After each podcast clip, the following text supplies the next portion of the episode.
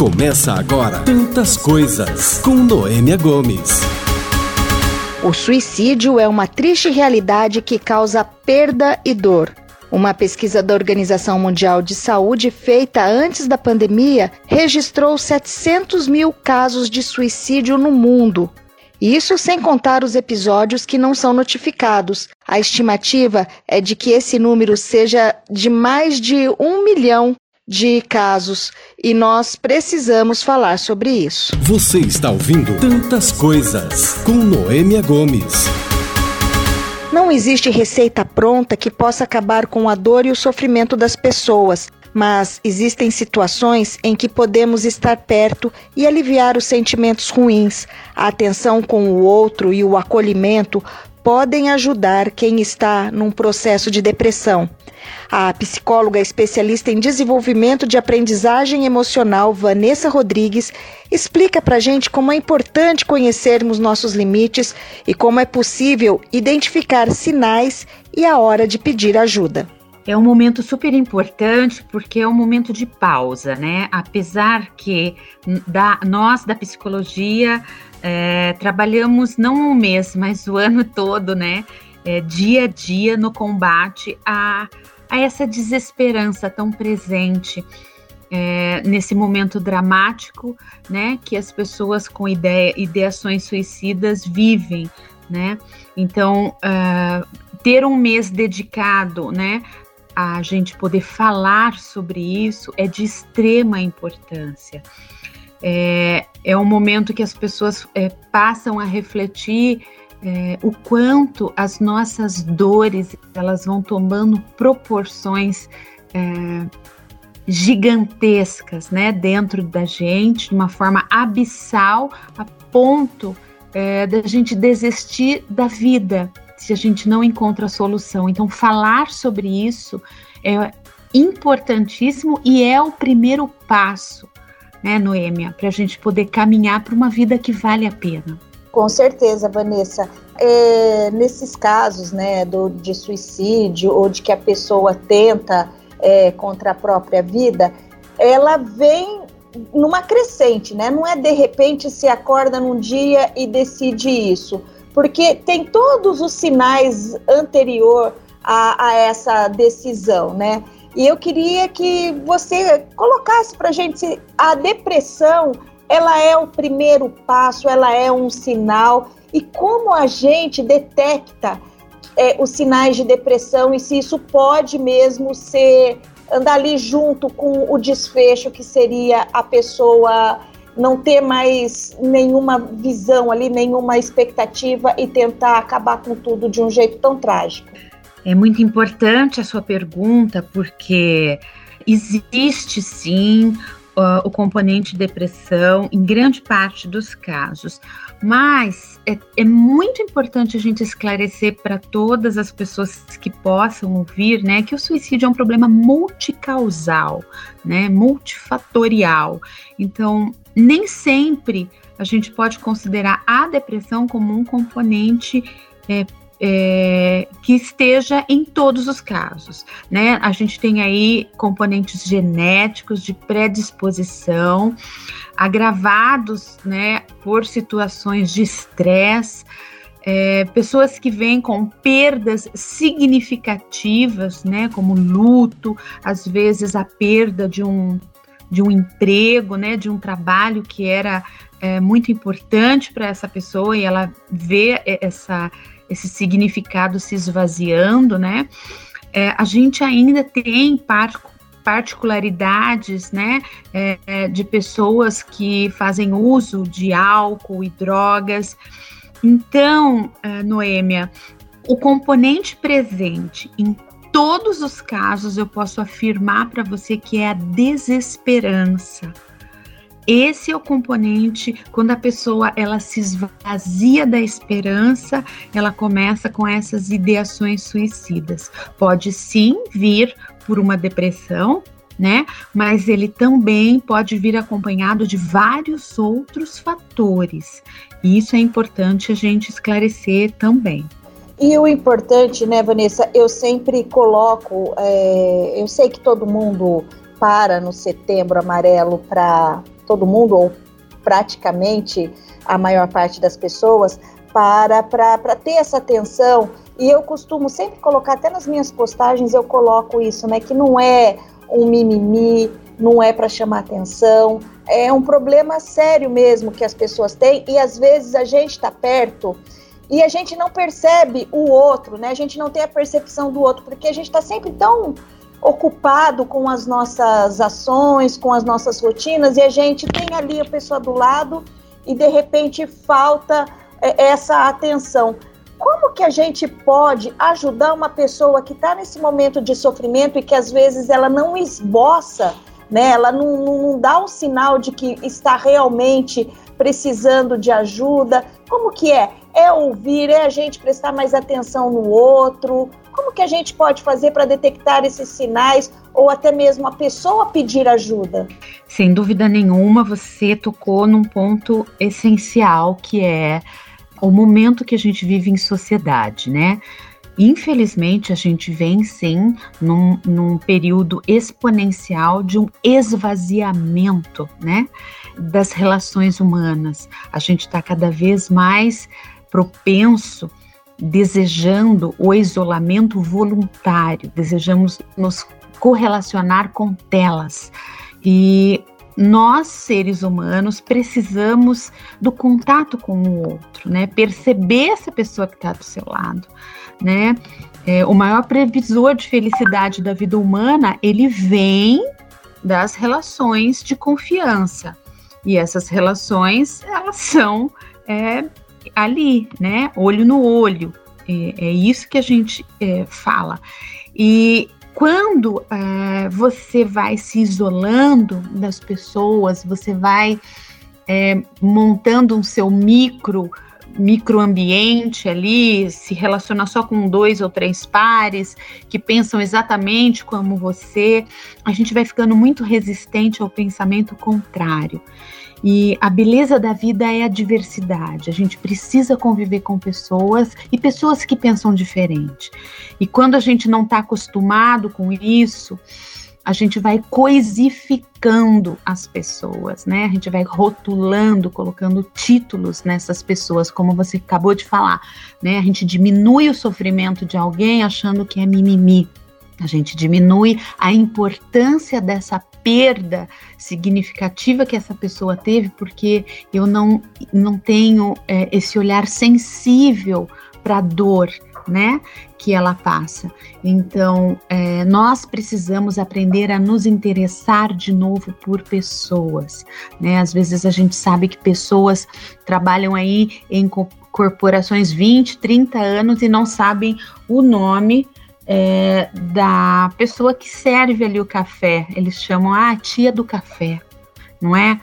Então, quando a gente gosta, a gente se interessa por pessoas, a gente está do lado dessas pessoas, a gente acaba se interessando por essas histórias, né? Olha, meu filho está doente, minha filha... E a gente percebe uma rotina, o hábito. Todas as pessoas têm uma rotina, um hábito. Quando a gente vai fugindo desse hábito, você percebe que seu amigo está mais triste, não quer mais sair com você. A gente já estranha e começa a fazer aquelas perguntas, ou até... podemos oferecer o nosso acolhimento, mas do contrário fica realmente uma vida hedônica, né? Cada um sobrevivendo como pode, da maneira que deseja. E isso não faz sentido pra gente, né, Noêmia? Viver num mundo assim.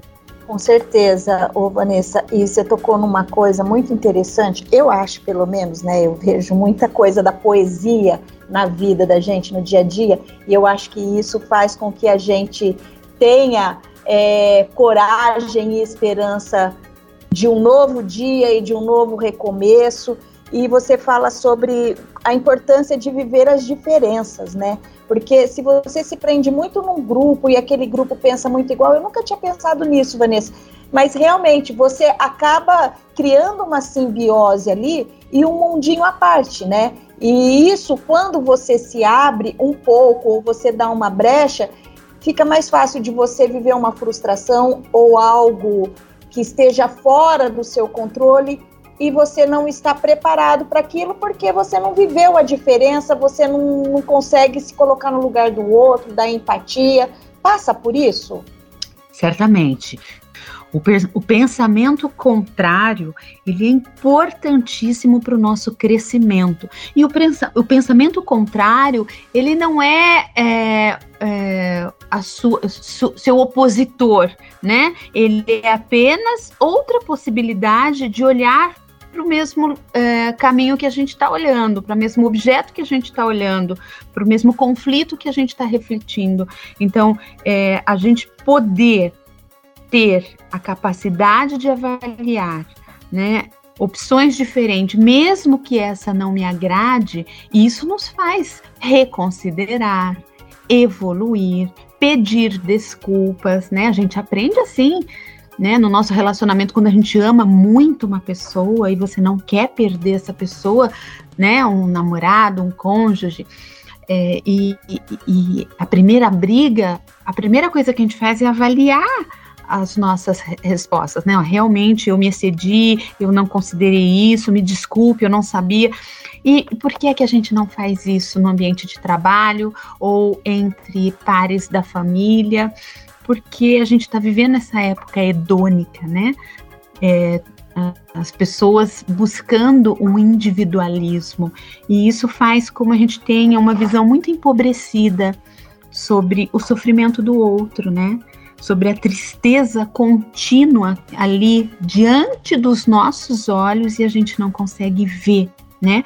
Filhos, inclusive, perdendo interesse nas atividades sociais e a gente não consegue enxergar porque a gente está preso nesse mundo individual.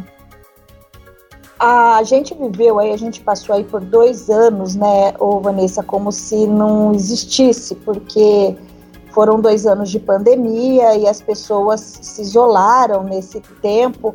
E agora, voltando esse pós-pandemia, você que trabalha com isso, que está diretamente ligada com essa questão de comportamento das pessoas, isso aflorou mais os problemas de saúde mental? Sem dúvida. A pandemia, acho que ela não foi o fator determinante, mas ela... ela colocou luz num problema que já vinha, né, há muito tempo. A gente, se você olhar as estatísticas antes da pandemia, os maiores índices de afastamento do trabalho já eram as doenças de transtornos mentais, né, burnout, ansiedade, depressão, pânico, essas já eram as doenças, e assim, confinados, isso só exponenciou dentro das pessoas, né? Aí a gente conseguiu entender a gravidade do momento que a gente está vivendo. E considerando ainda que a gente está vivendo também um período de instabilidade financeira das famílias, né? O endividamento, ele é também um ingrediente poderoso ali para que a pessoa perca a sua esperança e entre nesse círculo vicioso de ideação suicidas. Então, a gente sabe que a gente tem muitas famílias em estado de vulnerabilidade alimentar, né, agravado pela pandemia, como você disse, né, a gente se isolou, algumas pessoas perderam o emprego e, sem dúvida nenhuma, foi agravado por esse isolamento, né? A gente percebe ali um ingrediente, né, um componente ali que dificultou ainda mais a gente retomar essa coisa das pessoas, né, do contato com gente, né? Com certeza. E um dado que chegou para mim aqui, que as mulheres são duas... Você estava falando sobre a questão do suicídio, que tem algumas características genéticas, né? Mas as mulheres, elas têm 2 vezes mais chances de desenvolver a depressão que os homens. Tem alguma causa genética? Por que as mulheres, elas têm mais chances do que os homens, se a gente diz que a gente vive numa sociedade e passa pelos mesmos problemas? Por que as mulheres, elas são acometidas com mais frequência por esse problema da depressão e que pode chegar ao suicídio, porque tudo está envolvido dentro da saúde, do transtorno mental, Vanessa? Sim, as mulheres, a gente tem esse componente aí que desequilibra um pouco a nossa balança, né? Nós temos, sim, uma diferença hormonal significativa entre homens, mas eu acho que para nós o acúmulo também do estresse no dia a dia para a mulher, ele é maior por conta das múltiplas atividades que a gente desempenha, Noêmia. Enquanto eu tô falando com você, eu tô de casa hoje, né? Eu deixei uma comida já preparando, porque eu vou ter que sair, buscar uma criança na escola, e assim vou para uma reunião, e eu imagino que você tá fazendo alguma coisa já com outra coisa, a gente chega em casa, a gente nunca faz uma atividade só, não é? E a mulher, ela passa por esses picos na vida profissional, maternidade, que você tem que sair do seu trabalho, deixar a vida profissional um pouco na gaveta para se dedicar à maternidade, e a retomada para a gente é muito mais difícil. A gente encontra muita dificuldade de voltar para o mercado pós esse período. As oportunidades também são mais desafiadoras para a gente, e o acúmulo de função, né? E isso por si só, ele já é um dado muito estressor, né? Para nós mulheres. E agravado, sim, por a nossa diferença hormonal. Tá bom, a gente vive aí essa complexidade, a mulher é um universo à parte, né? Cada mulher é um universo à parte, tem aí todas as suas diferenças, e como você disse, realmente atrai, né? Toda mulher, ela... Eu acho que é da mulher isso mesmo, né? Ela tem sempre diversas tarefas, multitarefas, e tá pensando em muitas coisas ao mesmo tempo. E como que a gente faz, Vanessa, para poder, assim, você disse que tem a caixinha do trabalho, a caixinha da família, e quando eu acredito que a gente chega nesse ponto de que quase a panela de pressão vai explodir, né? Qual que seria a válvula de escape? Eu sei que não tem uma fórmula mágica, uma receita, para que a gente coloque tudo no equilíbrio e viva uma vida em harmonia, como deveria ser, né? Porque cada um é um universo diferente. Como que a gente pode, a partir dessa nossa conversa, colaborar com as pessoas que estão passando por algum tipo de sofrimento, um problema emocional, um problema mental? Como que a gente consegue orientar essa pessoa? Ou se eu estou convivendo com alguém que esteja passando por esse problema, como a gente pode, de repente, dar uma orientação para que a pessoa saia desse problema, encontre a sua válvula de escape e consiga respirar e seguir em frente? Tá, eu vou dar algumas orientações. Primeiro eu vou falar no sentido macro, amplo. A maior prevenção de saúde mental que existe é você se conhecer, né? Você ter intimidade com você mesma, você enamorar você. Porque a partir daí, Noêmia, a gente passa a fazer um ranking das coisas que são importantes para mim, né? Ao invés de eu ter que atender demandas sociais, eu tenho que ir ali, eu tenho que fazer isso, você equilibra isso com os seus valores. Não, primeiro eu vou cuidar aqui da minha família. Se der, eu faço isso. Então, o autoconhecimento, ele vai dando uma liberdade, né, construída para cada indivíduo de dizer não. Dizer não para as coisas que você não tem tempo, dizer não para as coisas que você não gostaria de fazer, mas está sendo pressionada a fazer, dizer não muitas vezes para o cônjuge ou para situações ali no seu relacionamento que pode desenvolver ali um relacionamento abusivo ou no trabalho, e isso para a gente é muito importante. Aprender a dizer não.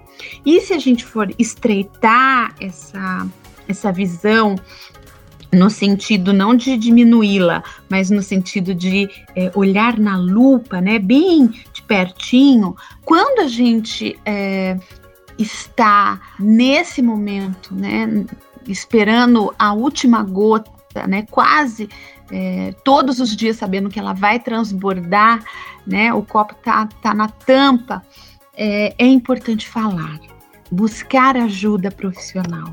Eu sei que muitas pessoas não têm dinheiro para ir no psicólogo. Existe tratamento gratuito. Então, assim, falar, né? Quando você fala, você alivia o seu coração. Se você encontrar uma escuta empática, né, profissional, isso vai te ajudar a pensar melhor, encontrar alternativas para o problema.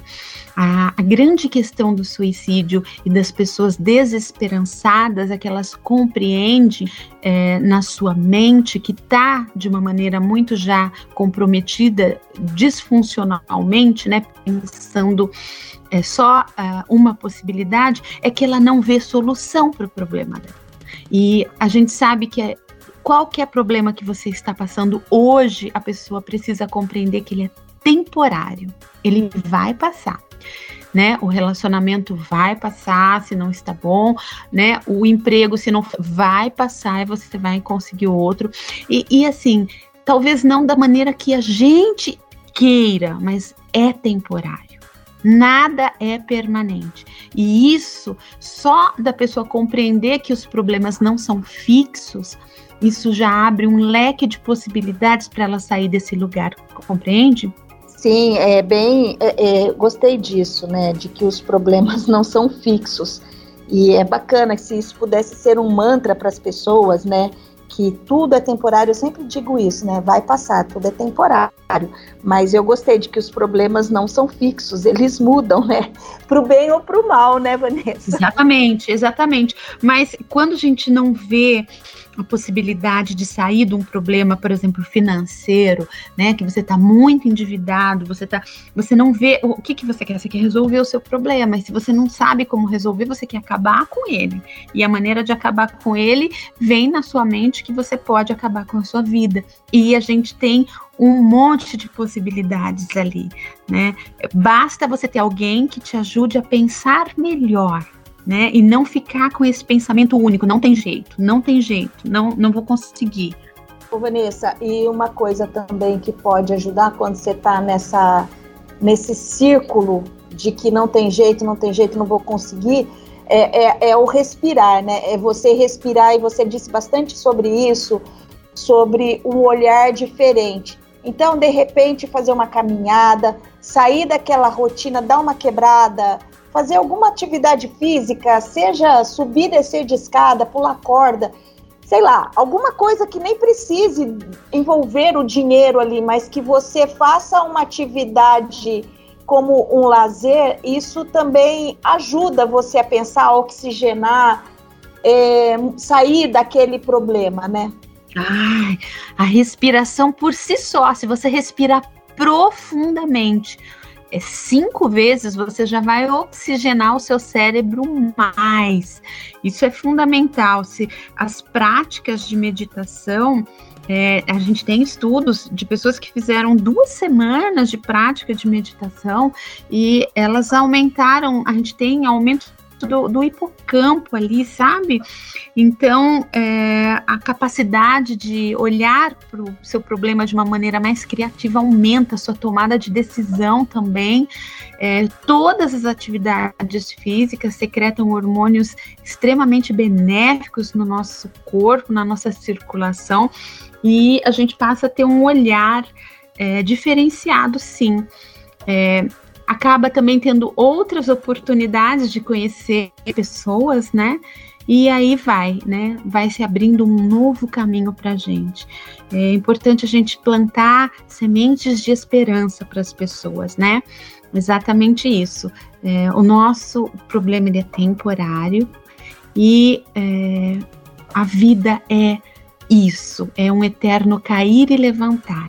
Então a gente precisa aprender a se levantar, Noêmia, de todas as situações, porque elas nos servem como um instrumento de desenvolvimento. Não é gostoso, né? Quando a gente está passando por esse problema, mas quando ele passa, você fica com um repertório, uma bagagem. Eu aprendi tal coisa de uma maneira difícil. Hoje eu dou valor, então é isso.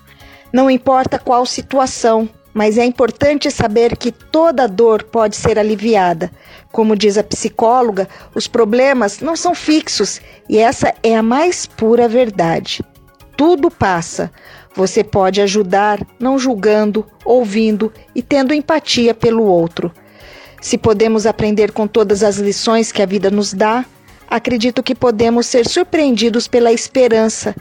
E como tudo aquilo que plantamos, colhemos, que tal semear as sementes de esperança? Isso é uma maneira de exercitar a esperança e diminuir o sofrimento. Para finalizar este episódio, quero fechar com a frase da música Felicidade, do Marcelo Jeneci. Felicidade é só questão de ser. Eu tenho convicção de que a felicidade é um remédio para a saúde mental. Até a próxima. Você ouviu Tantas Coisas com Noêmia Gomes.